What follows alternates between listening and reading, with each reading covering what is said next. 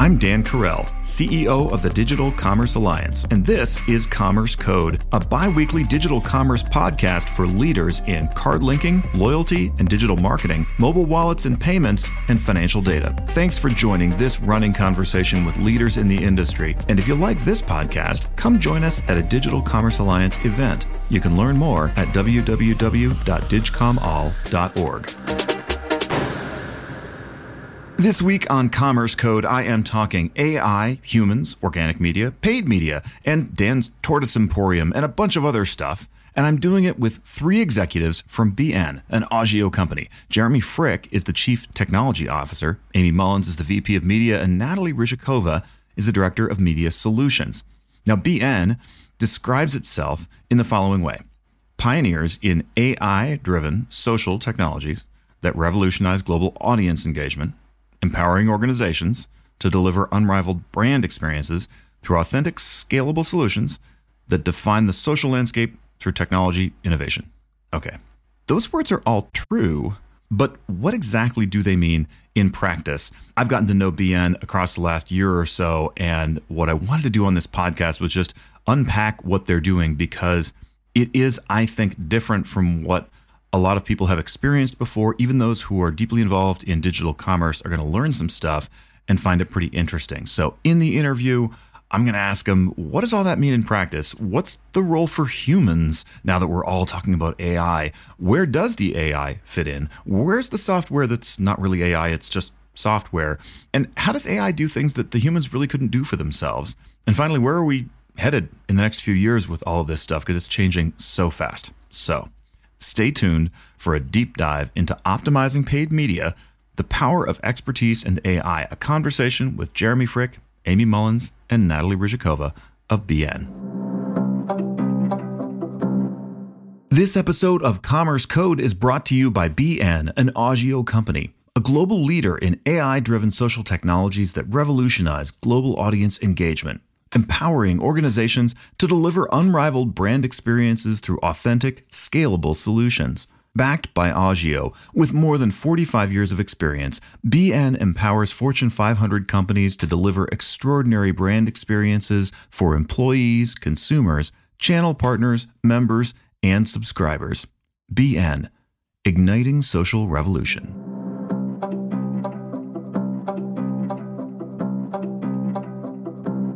Jeremy, Amy, and Natali, thank you so much for joining us today. And since we've got three of you on Commerce Code, let's just start with a quick hello from each of you and just tell us what each of you do at BN.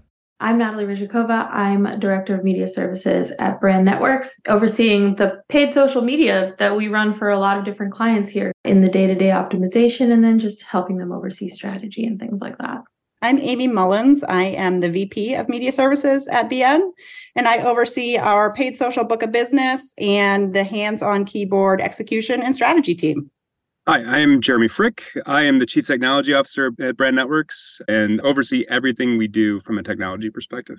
Terrific. Well, look, I, I am excited to have uh, the three of you on Commerce Code significantly because, you know, I know uh, what BN does and I've always thought it's really cool and I think you're in a powerful space. And but a lot of our listeners might not know that much about it, which is why it's really fun to have the three of you here to unpack this. So let me just start with, you know, what's the basic explanation of what you do at BN for the companies that you work with?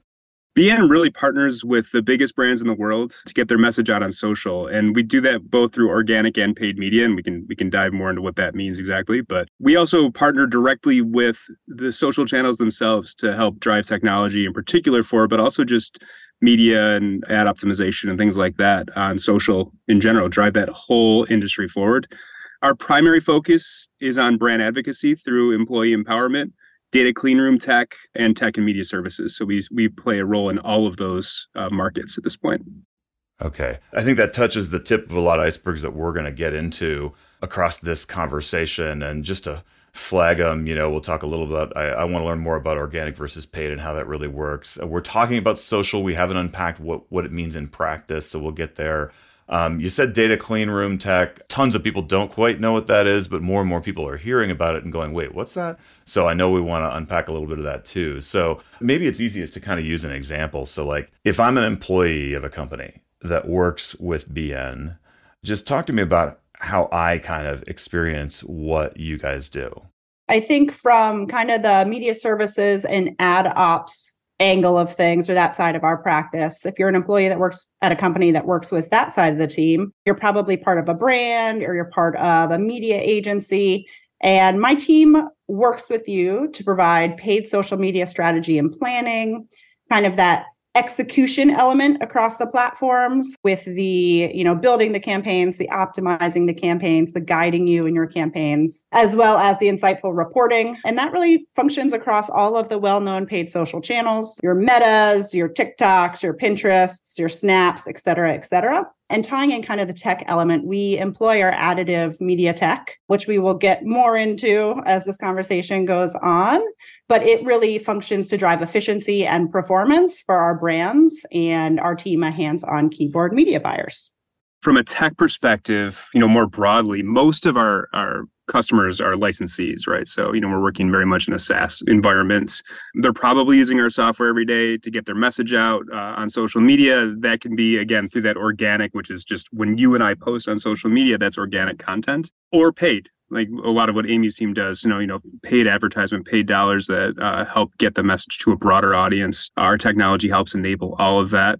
In many cases, we also integrate our technology directly into their enterprise ecosystem. So if they have a particular single sign-on provider, something like that, we'll do things like that. So I'm an employee of Dan's Tortoise Emporium, which has swept the nation. There are 5,000 Tortoise Emporia plural of emporium is emporia clearly. Um, and so i'm an employee and i'm just really into tortoises. So i'm taking pictures and i'm putting them up on instagram let's just say is my thing. What are you guys doing that will kind of facilitate that and that will just you know kind of support the dan's tortoise emporium business? Because i know that i know that all the words that you've said in the last few minutes kind of t- get around that but i'd love an example of how's that work and maybe how do I, or do i even know maybe as an employee that that's what's going on in the back end or is it more or less invisible to me for that particular use case, I think you would know as an employee. So our application for brand advocacy in particular, it helps Dan's Tortoise Emporium get content out eh, onto social media in a way that's brand safe. So for the most part, you would think people taking pictures of tortoises is going to be pretty brand safe and probably people are going to love it because who doesn't love tortoises, right? But you never know if an employee is going to do something weird or they you know they think it's okay but you don't really like it from a brand safety perspective or a brand messaging perspective. So our application has guidelines provided by the brand to help employees understand what they should and should not be posting. It helps prompt them like hey this is national tortoise month. Post your favorite tortoise. Or you know hey we're running a partnership with a tortoise pet food company. I don't know who that would be or like what that looks like. I don't know tortoises that well. But they want you to post about that brand of food, right? So things like that can happen. And then we also have AI behind the scenes that is checking to make sure that people aren't doing anything crazy, like they're not including drugs or alcohol in, in their posts, which you obviously wouldn't think would happen in a tortoise emporium, but you never know because, you know, most employees want to be good actors, they want to be good advocates for their brand, but you want to have checks and balances in place to make sure that they're doing the right things.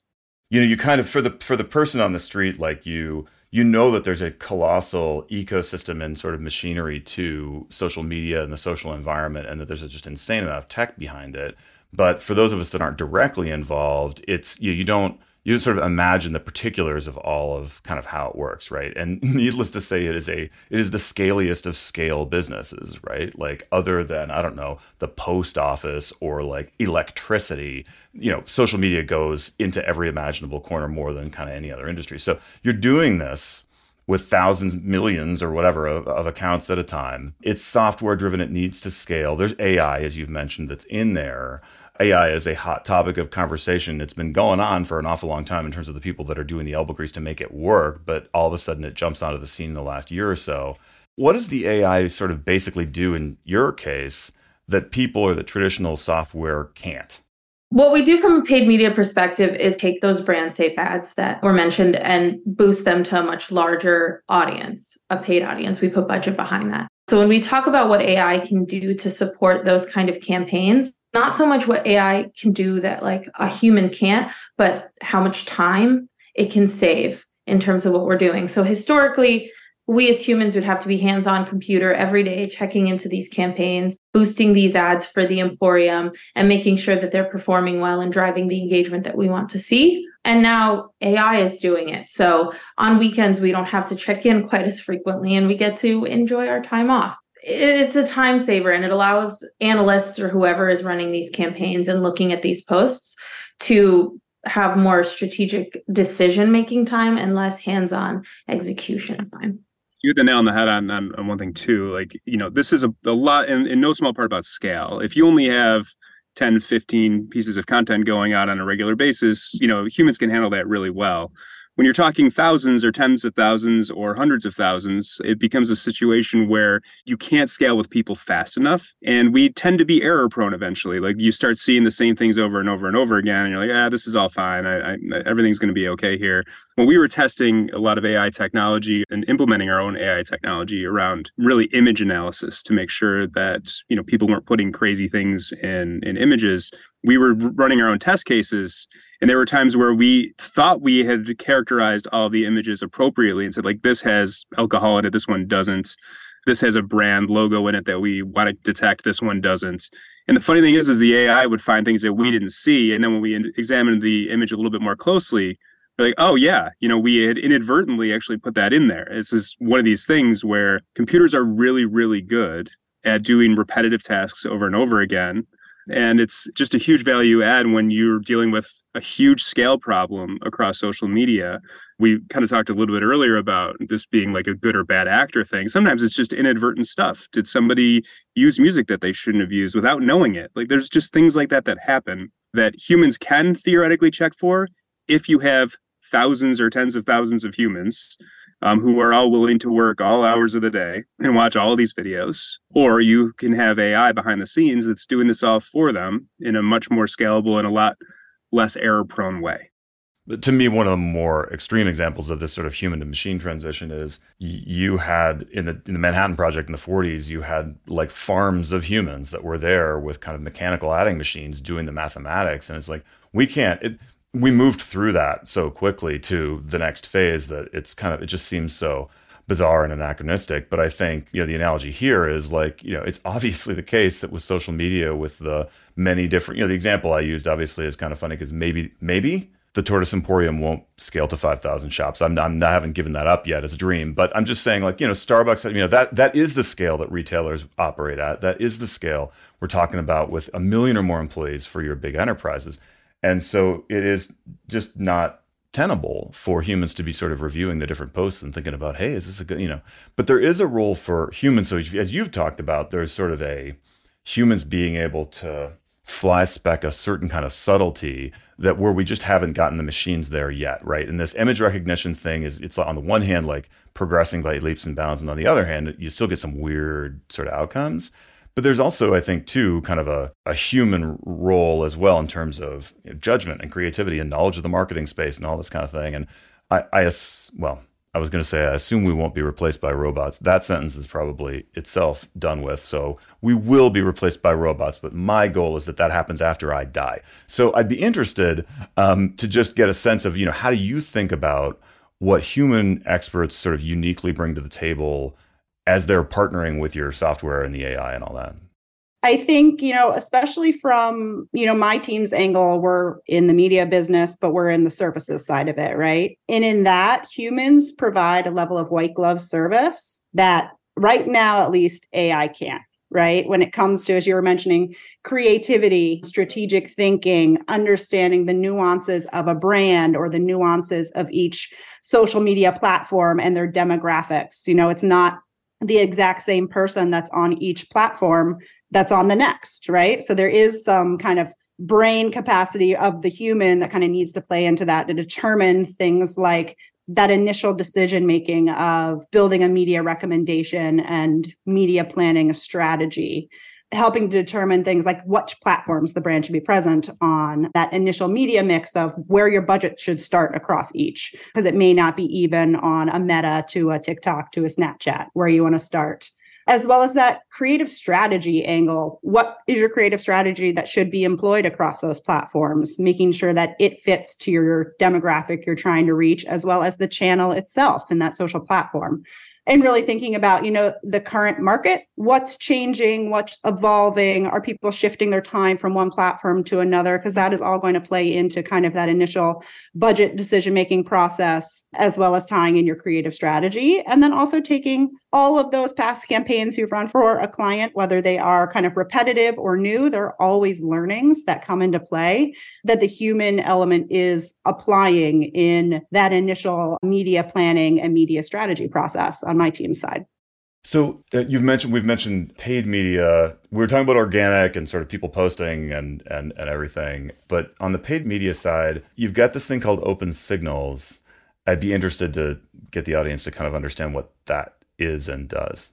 Yeah, so open signals it really can take any data available on the internet through an API and use it to make decisions about social media campaigns the very classic example that we we usually talk with customers about is someone who wants to turn an ad campaign on or off based on weather, right? So they want to sell umbrellas when they know that it's it's going to start raining or something. And we've done that as well for things like allergy season. You know, if the pollen counts get too high, you want to turn on ads for allergy medicine, stuff like that. But that can extend to anything. That can be sports scores, you know. I'm always hoping that the Bills will win and they've been disappointing me all year but, you know, if I had set that up manually, I probably would have spent a bunch of money on Bills winning advertisements, and they haven't been doing that. My open signals would be able to say, they didn't win. We're not going to turn that ad on. Some customers also, as we talked about organic to paid, they use it to intelligently promote organic content with paid media. So when there a piece of organic content that somebody published, news story, whatever it is, hits a certain amount of engagement, we think this one is catching out with the public. Let's just give it a boost. And it doesn't need to be a ton of money, but we can do this automatically versus having somebody actually watch it. So you can set a very clear set of rules and the and the tool will kind of just do it for you and it'll understand what you want it to do. But what it does is it to get to Natali's point earlier, in order to replicate that kind of behavior, you would need somebody sitting at a computer 24 7, 365, watching all of this stuff. If and that's not even assuming there's a scale problem, right? It's just there's content out there. We want to see if it's supposed to do what it, if it's turning on and off when we want it to. Even if it was only one piece of content, you would just watch it constantly. So that's not hmm. great. So instead of being up all weekend watching thousands of pieces of content, you can set up some rules and it'll just do it for you. Commerce Code is brought to you in part by VantageScore. Nine of the top 10 banks and over 3,000 leading banks and fintechs use VantageScore to predict and manage repayment risk. Learn more about the latest advances in credit scoring and how to grow your lending business by leveraging financial inclusion at VantageScore.com. we've talked about the machine human intersection in this a lot and i think that you know it has to do in part with just raw scale right is what we've been talking about but there's also an aspect of creativity and sort of the the je ne sais quoi of this and so i'd be curious you know from your perspective like what are the humans bringing to the table uniquely that the machines just really still can't do you know, right now it's still a synergistic relationship. We're seeing the AI continue to get smarter and smarter. I mean, I feel like we're hearing about just across the social spectrum evolution in that almost every day with a platform adding something new here or something new there, whether it's to creative or to targeting, but really for the human, those initial inputs. So tying into what Frick was talking about with open signals, you know, the humans are the ones guiding and deciding those initial inputs on what is being triggered, right? So we're telling the AI what to look for, whether it's, you know, certain keywords in an ad copy or an organic copy, or certain engagement rate thresholds, or certain temperatures to trigger an ad on or off with. Those are all factors being controlled by humans on top of really that initial forethought of the decision making, the media planning, the understanding and interpreting you know what the client is trying to achieve and where to achieve it as well as kind of those prior campaign results. And i think where we're really seeing it come into play i think in our realm these days are that kind of minimizing the workload for hands-on keyboard folks as we've been talking about watching refreshing your engagements you know that sort of angle. It takes that out of the picture. It helps the creative team you know whittle down their number of copies they're providing because ai basically can tie them together you know that sort of angle. So i think while we're definitely relying on it to make our lives more efficient in a lot of ways. That human element really is necessary for all those initial inputs and that initial forethought. It makes me think of this, you know, two words that I'd never seen together until I don't know how many months ago, which is prompt engineering and the idea you know when i first saw ai just the generative stuff i just thought this is this is a jackhammer right like we used to we used to break rocks using you know pickaxes and you know sledgehammers whatever and you know you still in a sense at least right now i think um, you still have the same activity which is the jackhammer doesn't tell you what to destroy and it doesn't tell you where to go right? But it does accelerate like dramatically accelerate the rate at which you can you can do stuff. That's a little oversimple. Obviously there's more going on here. One of the things about ai of course is that it can give you ideas that you know it can result in you having ideas you wouldn't have had before. So that's that's a little different but the idea of, you know, fundamentally, you know, people are always worried about, oh, they're going to take all of our jobs. And I've been joking about that and stuff. But I, am tr- truly a believer that that is simply not how this works. And that we increase productivity by having the jackhammer. And then you need more, in a lot of cases, what happens is you need more people to operate jackhammers because it's actually now possible to do stuff you couldn't do before. I think you guys are a great example of that, which is that, you know, things that you might have, you, know, you could have had the thought, for example, of, hey, let's curate, let's promote, let's do all these things with, you know, let's say employees organic posts, but you pretty quickly would just go like it's it's not feasible. Like math doesn't work the money doesn't work it's not worth it it's whatever. And along comes you know software essentially whether you regard it as ai or whether you just think it's sophisticated software that makes it all of a sudden not just feasible but extremely attractive to do that stuff and then you've built a whole new industry. So i think that's that's terrific but you still need people who can think through the the questions that remain after the the machines have done their thing. So you know, on maybe a, a last line of kind of conversation here. You know, I, I thinking forward about humans and machines and all of it. What do you think the machines are going to be able to do in the next few years that they aren't doing yet, or maybe just not doing within the industry? So like, what's the f- next phase look like?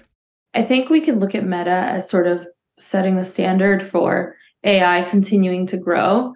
They have products like Advantage Plus that sort of use AI to constantly optimize paid social campaigns. I think other platforms are going to start to catch up with those advancements eventually. I hope and expect to see a situation where AI starts to identify underlying trends as well. So, telling us where budget should be, helping us make those planning decisions that we talked about in advance, and just supporting campaign planning overall. And then, you know, we talked earlier a lot about brand safety. Um, and we do use a lot of AI for brand safety opportunities, but there's still a lot of human touch that goes into ensuring that ads are shown in brand safe feeds alongside approved content and things like that. So while the ad itself can be brand safe, I'm hoping that AI develops into a future where it is among other brand safe content and can be predictive in that way and let us know where to place those ads. And then in terms of like what phase we're moving into. I think BN is really stepping into that next phase. We have a tool called cross platform optimization where AI is making decisions across the entire paid social landscape. So, Amy had mentioned earlier that we run across Meta, Snapchat, Pinterest, TikTok, the whole slew of paid social platforms. And AI just doesn't really exist much to allow us to optimize across those and boost posts across that landscape. And that's something that we're doing. So we're making the smartest decisions in terms of how to budget and shift paid social budget across those platforms and hopefully improve performance for clients. And I think in the future, that's only going to get more developed and stronger just from a tech perspective, you know, uh, as we as we like to geek out on on AI in general, we've we've had this kind of this running theme here, and I, I'm sure people will pick up on it. But it's it's tactics versus strategy, right? And AI in, in particular in, in the development world does a lot to help with the tactical, like day to day kind of drudgery that is even software engineering and things like that. So you know, a lot of these these things that we just find the patterns in code that we run into on a regular basis. Those things can all be done very well with AIs at this point. And I think that level of capability will continue to improve. What we see now is still you get some good stuff, but you also get some garbage. The efficacy of those those algorithms is going to continue to get better. This is just across all industries, right? It's it's going to continue to kind of take over some of the tactical stuff. So the humans, us, can all be more strategic. We can think more strategically about where the real problems are, the whys, not the hows um, less button clicking, more why are we doing this? What is the problem we're actually trying to solve? This has been a terrific conversation and just have totally enjoyed chatting with the three of you and look forward to seeing what BN does next with all the enterprises that you work with. Thanks so much for joining us today on Commerce Code. Thanks, Dan. Thank you.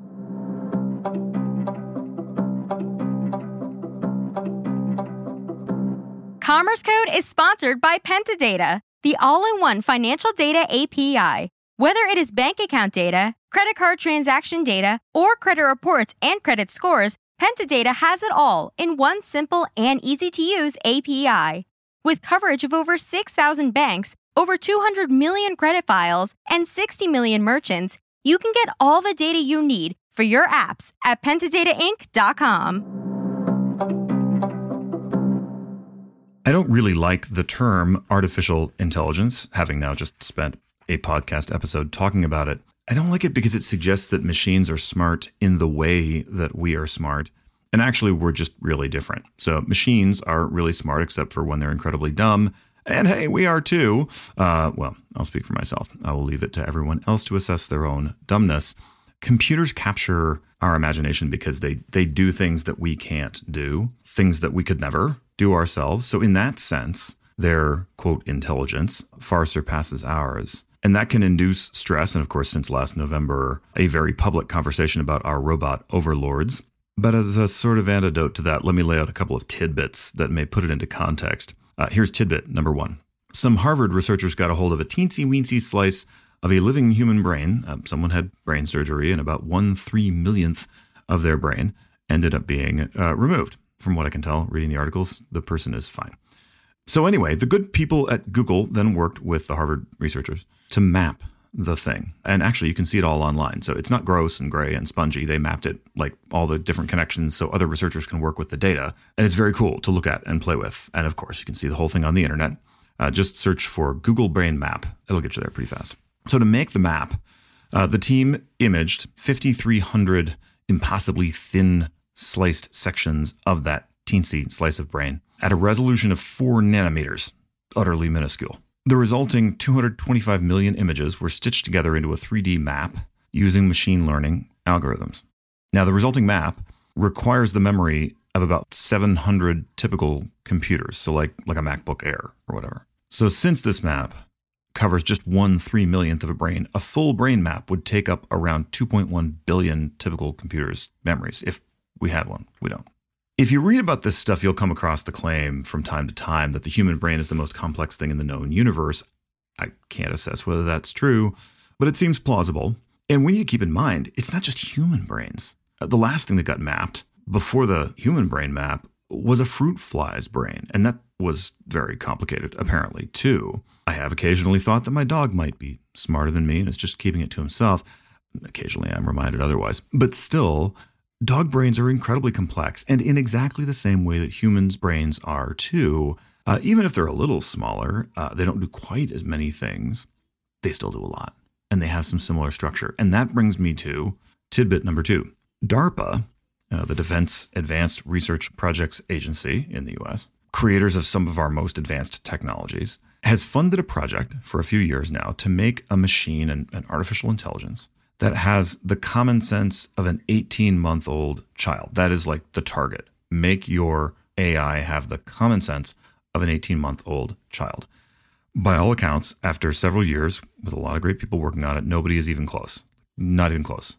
To put a fine point on it and connect back to Fido, since most 18 month old humans are regarded as being about a year away from being as smart as a typical dog, not only is human level artificial general intelligence a long way off, but dog level artificial general intelligence also seems well beyond our grasp even now. The thing that computers can't do, and what DARPA calls common sense, is obviously complicated, but we can think of it as our ability to hold an image of the world, the world that we see, a room, a, playing field, a, a space, hold that image in our minds a model that lets us assess what we experience against the model to work out if it makes sense. Computers, as now designed, don't have a mental model, so they can't do this. They can't hold something in their mind, well, because they don't have one, but they can't hold something in memory and then compare it in that way that we do. One of the main things we do with our common sense is to assess other people. What do they want? What mood are they in? Are they friend or foe? Small children do this, dogs do this. It's a sort of a sophisticated pattern recognition. And so far, we just haven't figured out how to get computers there. Well, the conversation with Jeremy, Amy, and Natali touched on this, The machines can do at scale what it would take humans far too long to do. So, score one for the machines.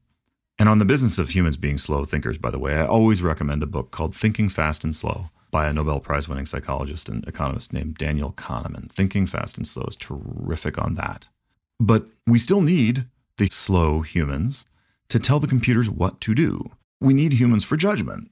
Judgment's what all our complex brain pathways are ultimately for to decide friend or foe, whether to eat something or not. Is it poison? Is it nutritious? To choose a mate. In the world of marketing and social media, it's the judgment about what's cool and new or what's old and tired, what might not be brand safe because in some non-obvious way it could come back to bite the company, um, what will represent a fresh new direction or align with a bigger picture strategy. Uh, that stuff takes a ton of what we now call compute, except for the compute is coming from our brains. They are very different than microprocessor based computers.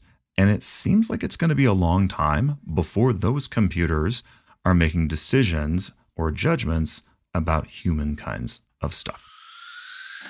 Commerce Code is a bi weekly podcast bringing you conversations with executives who are leading the way in digital commerce. If you like Commerce Code, your company should join the Digital Commerce Alliance and become part of our mission of advancing trade for good through standard setting, industry networking, conferences, and best practice sharing. Check out our website at www.digcomall.org. On behalf of DCA, have a great week.